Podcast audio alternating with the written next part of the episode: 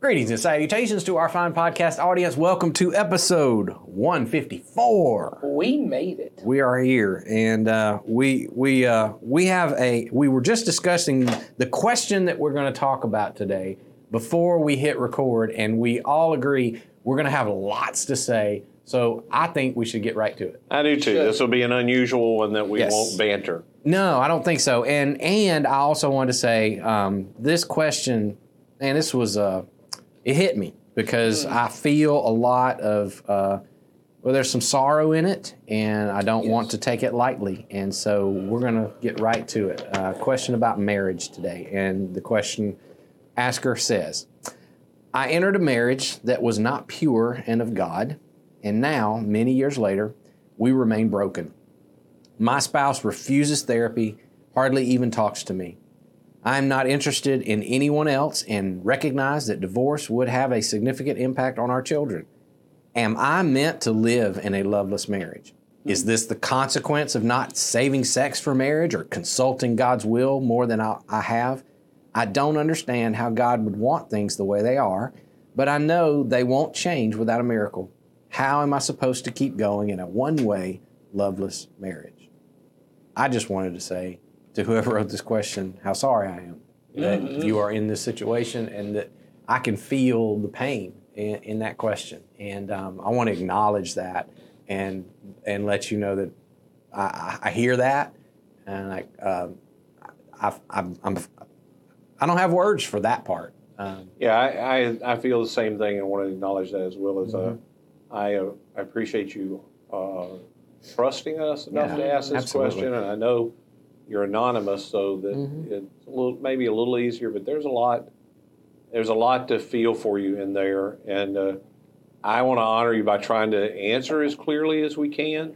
Yeah. Um, but don't think there's anything but kindness and love toward you Mhm. in what we have to say uh, about this. So Yeah. Uh, Because it might be hard. Um, it, it's already difficult, I can see. Um, Yeah. But the, the, the way forward might, I've, I've said this to many people who've come to me for counseling. I've said, you know, things might have to get worse before they get better. mhm. And I, I sense that this might uh, be the case as well. I don't know for sure. Um, Well, and it might be that it's it might be that there's just a I there may be a, a fact of you've you know th- there's so much in that question. I'm trying to pick at the right place I want to start. I, I guess I want to start because this is always a big deal to me. I want to defend the honor of God a little bit, in that you said I can't imagine that God wants it this way. I can guarantee you that's true. yes. Yes. I don't want anybody hearing that and thinking, because you said, is this the consequence of that? Mm-hmm. Yeah. Well, there are some consequences to not doing what God, and you said you know that there were things you should have done. There are some natural consequences. It doesn't mean God caused them. That's right. Most of the commands of God, when God says, and this will happen if you do it, is not God saying, and I'm going to make that happen. That's Yeah. Right. That's right. It's just God. It's like you telling your kid, hey, if you stand on that top step and you jump off of it, there's a real good chance you're going to break something. You're not making the bone break, but there's a real good chance that's going to happen to your kid. And so God knows if you go into a relationship that you make, um, you know, permanent vows and you don't go about it in the right way, there are consequences. He didn't Sure. make them that way, but they are there. So that's that's where I want to start on that little That's part. exactly where I wanted to start as well. So thanks for addressing that, Ed. I, I will also say to jump off of that point, um, I can hear in the way that you've asked the question, you know, that you're wondering, did I do something wrong that has now led our marriage to be broken, to use your words, to be loveless? And as Ed said, I don't know.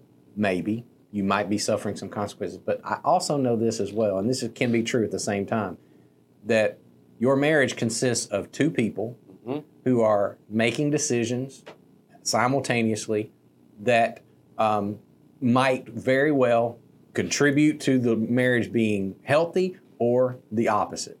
And so, um, just because you may have made some bad decisions in the past does not necessarily mean that that's the only reason for what's going on now. There are two people making lots of decisions all the time, daily decisions um, to either lean into one another or to turn away from one another. And um, I don't know who's at more at fault, and that doesn't even matter. Um, but if you will view your you will view the problem in your marriage from that perspective rather than is there something way back here in my past that needed Right. fixing there the solution to the, the problems are always right here in the present in this moment um, and it and la- like you said may not involve two willing participants I, I, wanted to say to you you had mentioned um, that your spouse won't go to therapy and won't work on this. So I, again i don't know because i'm not there. Maybe you are stuck in a situation where you really want to change things and you really want to get help and your spouse says no i don't want to get help. I want things to stay the same way. Um, my best counsel to you is you continue on the path that you're on um, of seeking help and seeking therapy yourself um, I, I see I see um, people all the time who come and they say, "I've got a marriage problem, but my spouse won't come." Well, we can still start working on you, and there are things that you can you can begin to do right now that, whereas no no amount of therapy is ever going to uh, is ever going to give you a silver bullet that's going to change your spouse. Right. That's never going to happen. It takes two willing participants. But if you're a willing participant, you can begin to make the change that only you can make. And that's valuable. Yeah. You know what I'm saying? I do. And, I do. and, and if you're a willing participant, the, your circumstances may not change because sometimes our circumstances don't change, but we change. Yes. And the same circumstances become with Jesus as I learn to do life with Him, mm-hmm. Not as someone who will fix everything in my life, but somebody who will go with me through things that may not be fixed. They may not be fixed. I become a different person and I'm able to find joy in the midst of things that are That hard to deal with. That reminds me of of an example that um, I had someone come to me, uh, and it's a it's a different situation but similar.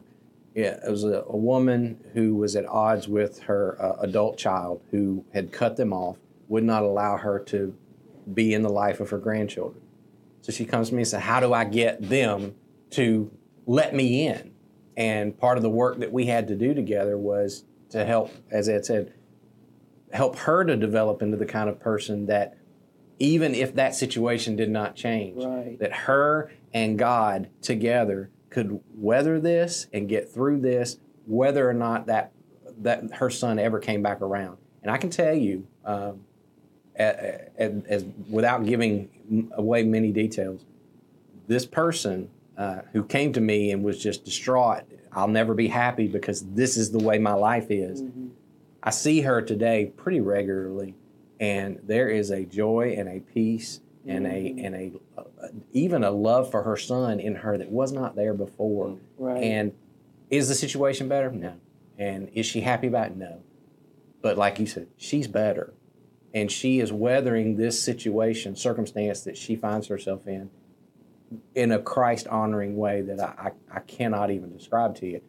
And so, what I'm saying is, even if your situation doesn't change, there is hope for you to be better in the midst of it.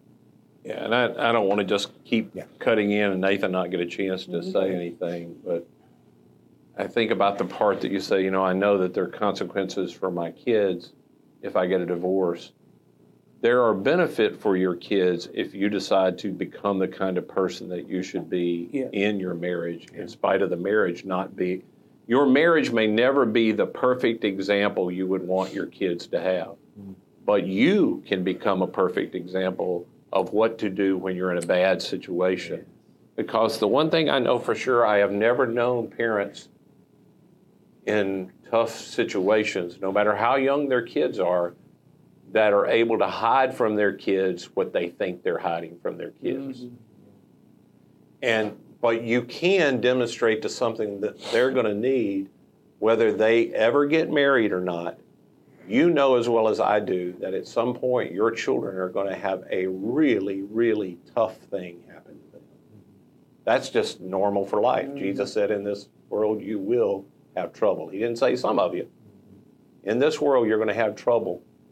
And they're going to have needed someone, a mom, I take it, uh, or maybe a dad. I can't remember. Was does it? No, does they really don't divulge if, if, this is a husband or a wife. So. so whoever this is, they're going to need an example of somebody that learned how to do a really difficult thing with Jesus, who can help them know how to do a really difficult thing with Jesus in the future. Mm-hmm. I liked what, and as I said, we were talking about this before we ever hit record. Nathan, you said something before we went live that I thought I want you to say it again sure. about the comment that this person makes about am I meant to be in a loveless marriage? Mm. I thought your perspective on that was real good. Yeah, I said that uh, I'd had a, a, similar conversation in the past about a loveless relationship, and I said uh, it's never loveless if you choose to love.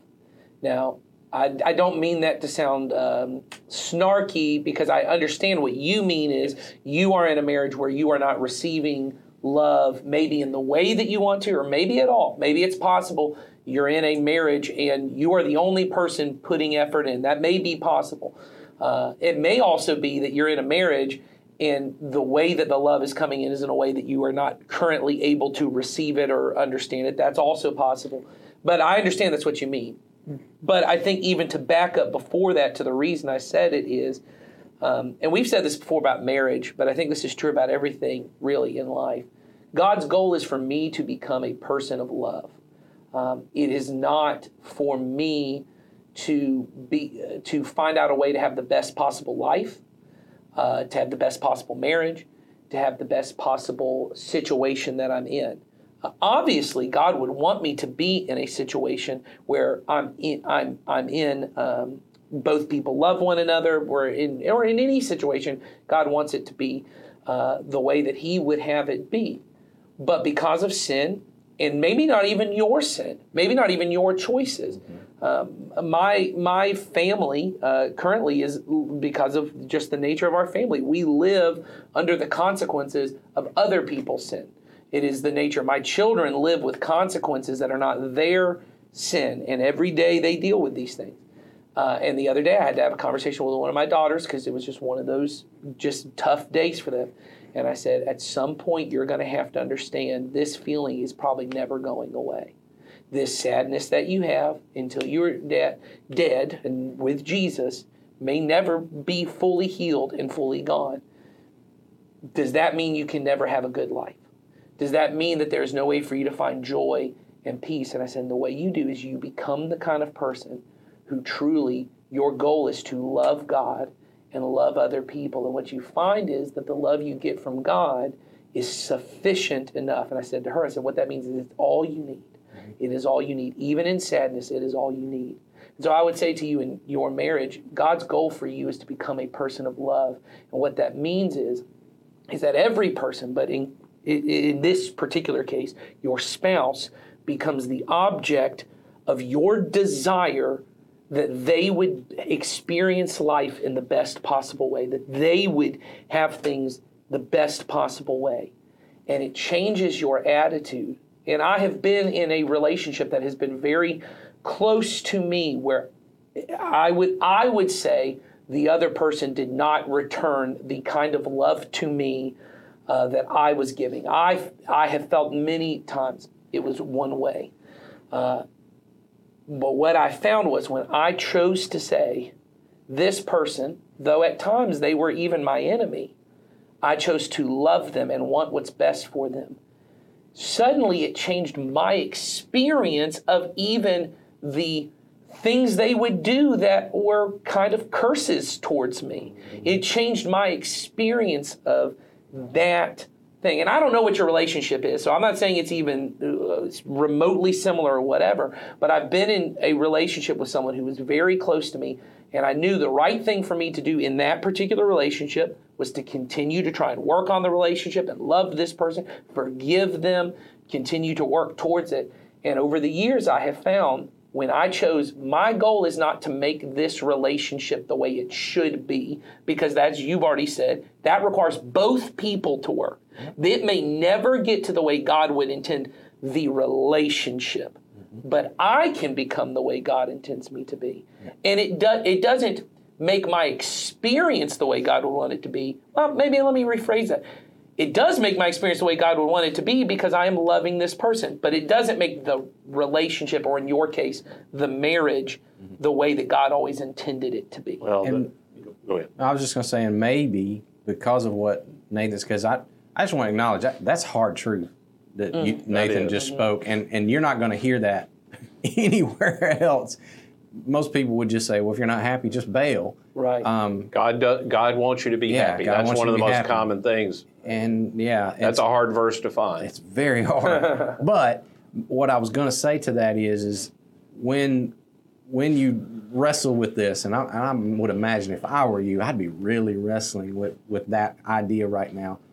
I just wanted to say to you, there may be a, a period of time where you need to spend some time mourning what what you have lost, and that's okay too. And crying out to God in that state of, you know, there's plenty of examples in the scriptures that you can go to. The Book of Lamentations, many of the Psalms, uh, what we call the you know the Psalms of lament, where you just mourn something that you see I don't currently have and may not ever get yes. and and and that's okay. And you can you can be drawn closer to the father in that way as well to to then go forward. Because i know your question is how do i keep going in a marriage like this?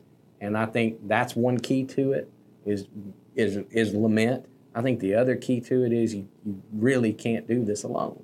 Yes.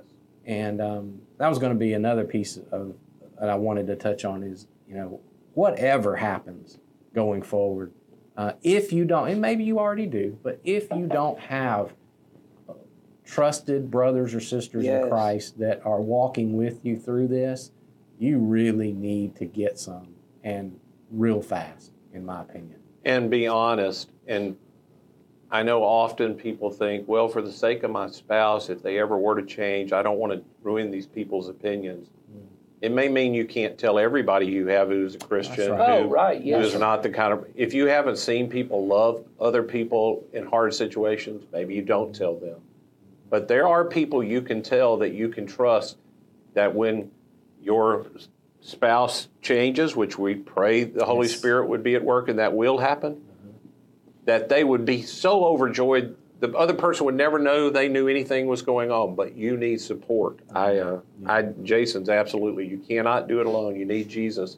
But as we said in the previous, the one just before this, a part of that is having other people with you. You must have other people, and they have to be the kind of people who will hold you to the same standard Jesus would hold you to in a loving way that would help you fulfill his desire for your life, which isn't happy, it's holy.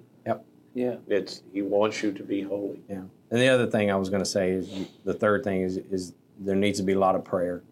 Uh, Yes. And as Ed already alluded to, alluded to, you by all means you need to be praying for your spouse that God would change his or her heart um, and and and draw them back towards you. That that's a prayer that you pray often, but at the same time you need other people uh, praying for that and for you Yep. um, there is much power in in that, and I and I don't want to assume you're not already doing that. Maybe you are, um, but if not, that needs to become a part of your going forward as well. And I don't know where your kids are. You talked about your kids, but you know, if you're a dad and you have kids that you know, as they get older, they're gonna they're, they you- you're not gonna be able to hide it. No, And so you, you shouldn't even try. No. But you will need to help them interpret your behavior Yes. of I'm I'm not being a doormat. I'm I'm living up to something I said I would do, Mm-hmm. and this is what I believe Jesus wants me to do. And it's not loveless. I love I love this woman. Or if you're the woman, you say the same kind of thing.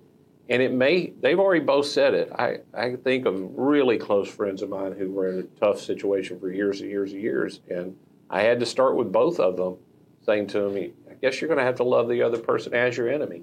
Hmm And you're just going to have to see it that way. I am obeying Jesus. He You know, the thing with us saying love everyone always, always at Community Christian is I think people think, well, just be nice to everybody. Right. But everybody ain't going to be nice to you, and Jesus doesn't really give you an out. Mm-hmm. He says, love your enemies, pray for those who persecute you.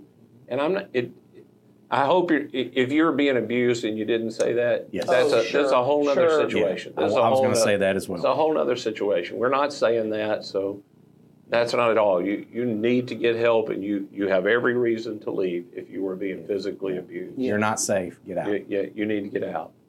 But if this is, if it's just become difficult because, as you said, it's loveless and it's not what you know God intended, uh, you you need to figure out how you can become, and there is a way that marriage can become even a, a difficult marriage can become the greatest tool God could use to grow you into a beautiful person. Absolutely. I was.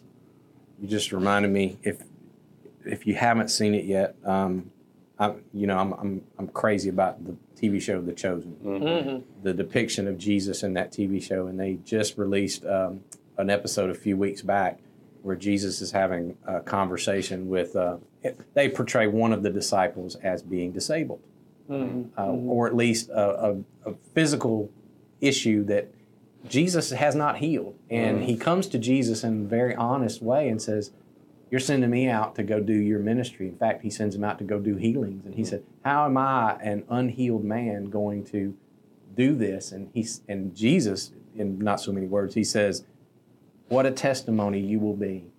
The unhealed person offering healing. He said, mm-hmm. he said, uh, there and he you got to watch the scene. It's an Sure. emotional scene. It's an amazing scene. But I thought of there are some things that those of us who struggle in certain ways are able to portray and to do in this world that people who don't experience that difficulty can never do. And I would say to you, if by chance this never changes, there are things, there are people that you can help having the experience that you have had in your life that no one else can help. Or there are testimonies that you can give to the life of, of Christ in you, in your situation, that nobody else can, can do quite the way you will mm. be able to do.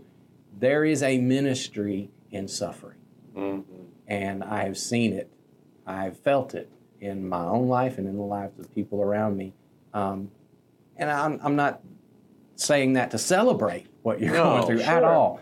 I'm, I'm hopefully, I want to instill some hope in you that even in the situation you find yourself in, that you are not useless to God, as many of us often feel like we are. That I'm just, here I am, I'm stuck in this situation and I'm just going to suffer for the rest of my life. Well, maybe, maybe you are going to suffer. Truth is, we're all going to suffer Yes. in lots of different ways. But suffering is redeemable in the, king, in the kingdom of God Absolutely. in multitude of ways that you would not believe. And when you would look back at, uh, you would see so much of God all over it, and so much. You would feel so much joy over that. I just wanted to paint that picture for you Yeah. as a Yeah. picture of hope for you. Um, Well, and I think I think during this time, as we've already said, I have found uh, that in the difficult relationship I have, in the difficult relationships I still have, that those were the times, and I've talked about it here. I've talked about it in sermons before. That really, I now pray through the Psalms every day, and I have found that's when I started. I had I'd been given that suggestion, so I started doing that when this relationship was difficult. And what I found, not just through the Psalms, but by doing this, ultimately by connecting deeper with Jesus, it's in those moments, you know, the Psalms give you language, language I didn't know I was allowed to say, yeah. things I didn't know I was allowed to, to pray for. I knew I was allowed to be angry with God. I didn't know I was allowed to be angry with other people. Hmm. I didn't know that I was allowed to say, yeah, I really do kind of wish right now that they hmm. they would be burned up. That might be that might be the best solution that I really want. And by bringing that to God, there's healing that happens because as we said in the previous episode of there are things that when I say them out loud,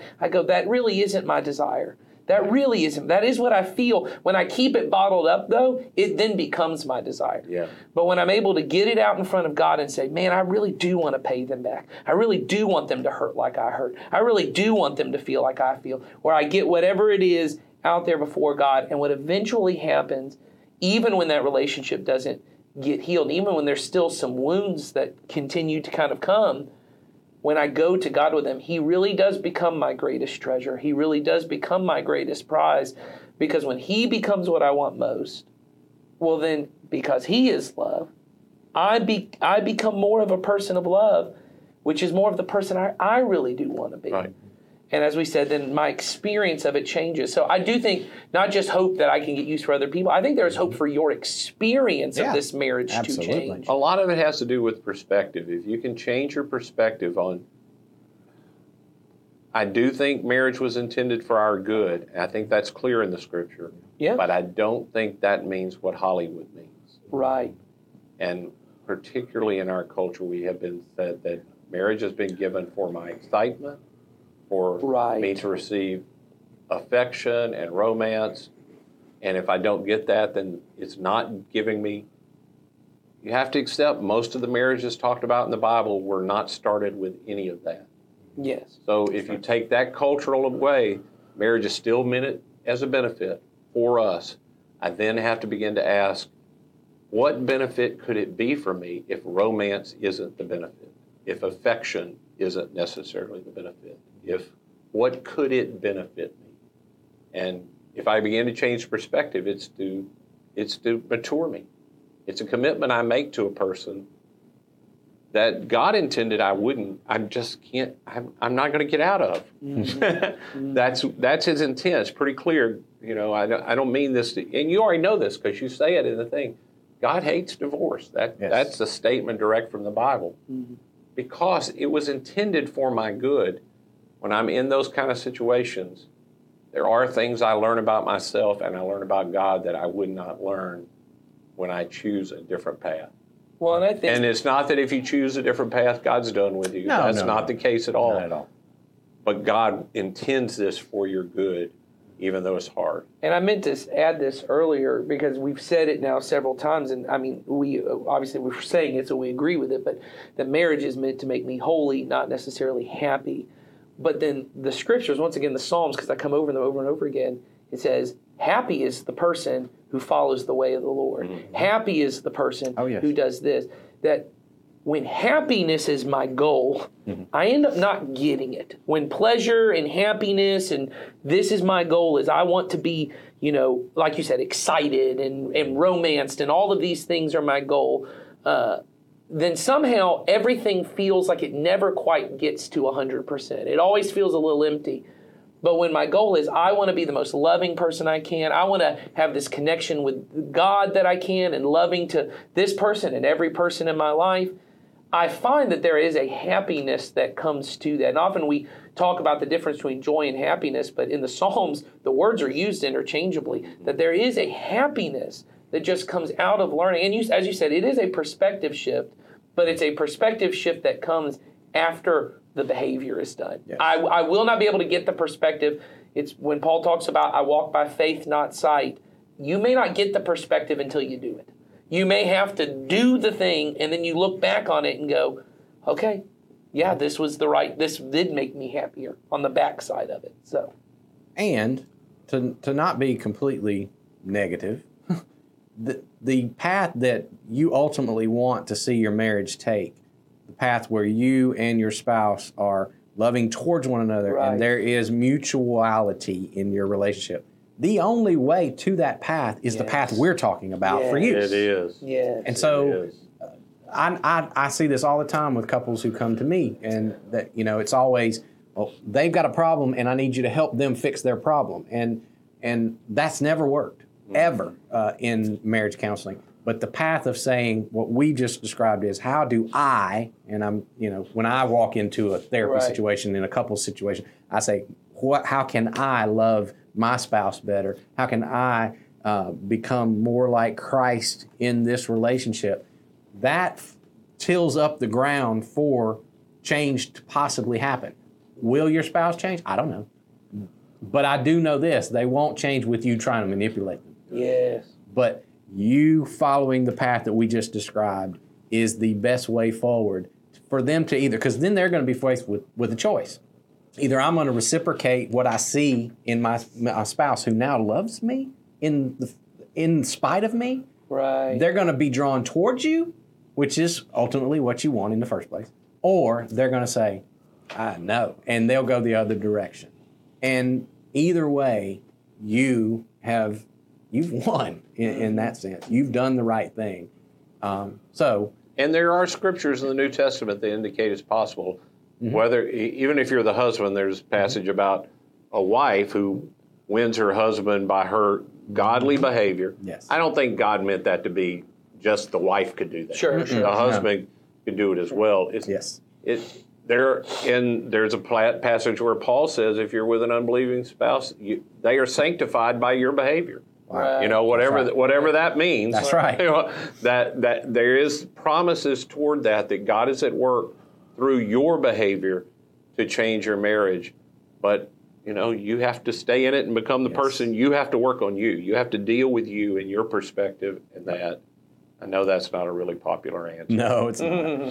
and so to wrap this up, the last thing I wanted to say is um, we want to help. Yeah. I, I will say I would love to talk to you, find out who you are, have a conversation, and maybe start that journey with you. Um, so reach out. I mean, call me, email me, uh, you know, whatever. Just let yourself be known. If you're a part of our church, you know, get in touch somehow. I would love to. And if you're not close by, you know, the benefit is we have online communication these We- days. and we we, can can do do it. face to face. We can do it virtually if you want to do that too. So uh, I just wanted to extend that invitation to whoever asked the question because again, uh, my heart goes out to the situation Yes. you're in. I would love to be a part of helping you walk that journey if if you need it. Yeah. So, all right. Well, that's all the time. We, we didn't go. we went right up to time. We, Okay, we, we felt like we were going to go f- over, but I, I was able to keep us in. Good job. I, I did. I did a good did. job. Thank you. All right. So uh, next week, what is our next question? We have a question about how to handle the evil thoughts that are in my head mm. Oh, Lord. because I got lots of them. Yeah.